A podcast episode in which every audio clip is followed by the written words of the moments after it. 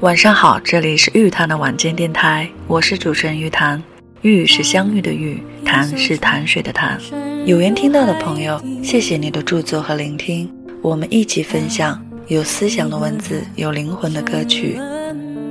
每周三、周六晚十点半，玉谈的晚间电台与你相伴，让我们感恩相遇，不轻易说告别。希望我的节目能够带给你温暖，赋予你力量。最后一句。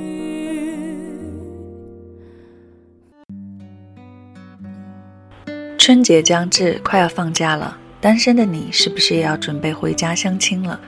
面对父母和七大姑八大姨的岁数不小了，该成家了，早点结婚生个孩子，趁我们身体还行，还能帮你们带一带这类的唠唠叨叨，你会不会很抗拒？继而对父母亲戚安排了相亲活动，也多少有了不少抵触和反感呢？其实大可不必。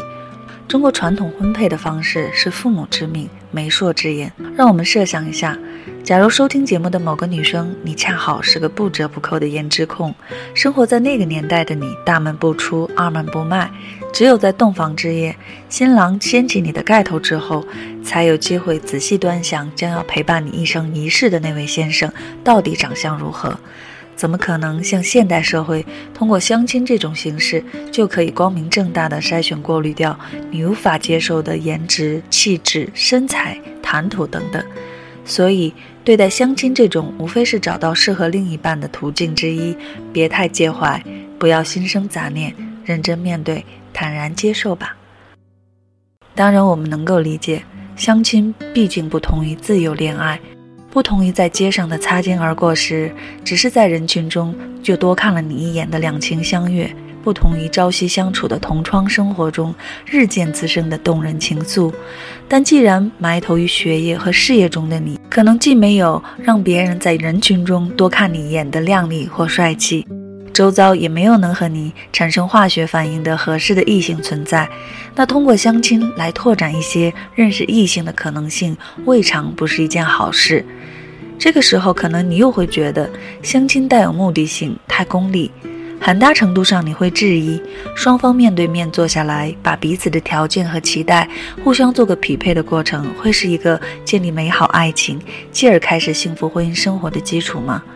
这倒确实是一个因人而异，也带有很大运气成分的事实。但是看看我们的四周，当今社会很多青梅竹马、自由恋爱的人，也有不少婚姻走不下去、以离婚收场的情形。所以，一份感情是否长久，一段婚姻是否幸福，与我们最初是如何与另一半相识的形式，并不必然画上等号。最近有一部老电影《牧马人》引起热议。这个故事讲的就是上个世纪六七十年代，一个逃荒的女孩，在一位好心的牧民撮合下，和一位三十多岁被打成右派的男子组成了家庭。他们在婚前是完完全全的陌生人，两个人也都处于人生的最低谷处，但他们结婚后才慢慢相识，同甘共苦，幸福的生活在一起。两个人如此相识、相遇、相知、相爱的过程和故事，打动了那个时代的年轻人，也同样令现代的年轻人感动不已。我想，两个人是否能够长久的幸福下去，实际上取决于一份真挚的感情基础，取决于他们的性格、价值观、爱情观，以及彼此的包容、妥协、拥有的生活智慧等等很多因素。如果用一句最简单的话来概括，那就是找到那个适合你的人。无论你是否真的能够接受相亲，我都用一首小诗祝福大家：你总会遇到一个人，恰如其分的适合你，不用刻意迁就，可以任性撒娇，相爱并且沉默。节目的最后分享的歌曲《陪我看日出》，希望你早日找到那个陪你看日出的人。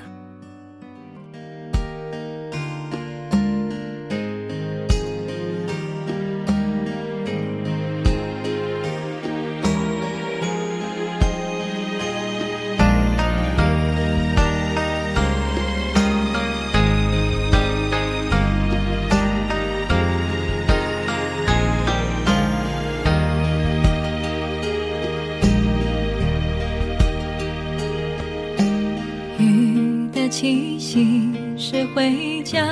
的小路，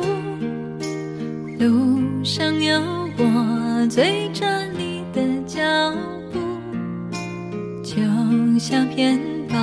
存着昨天的温度。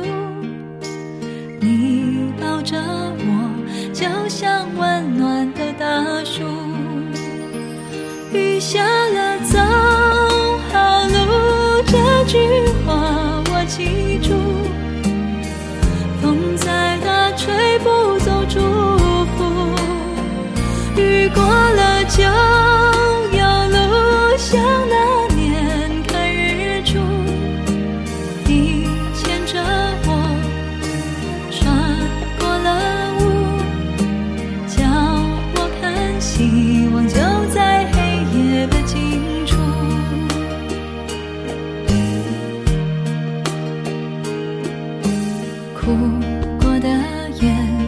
say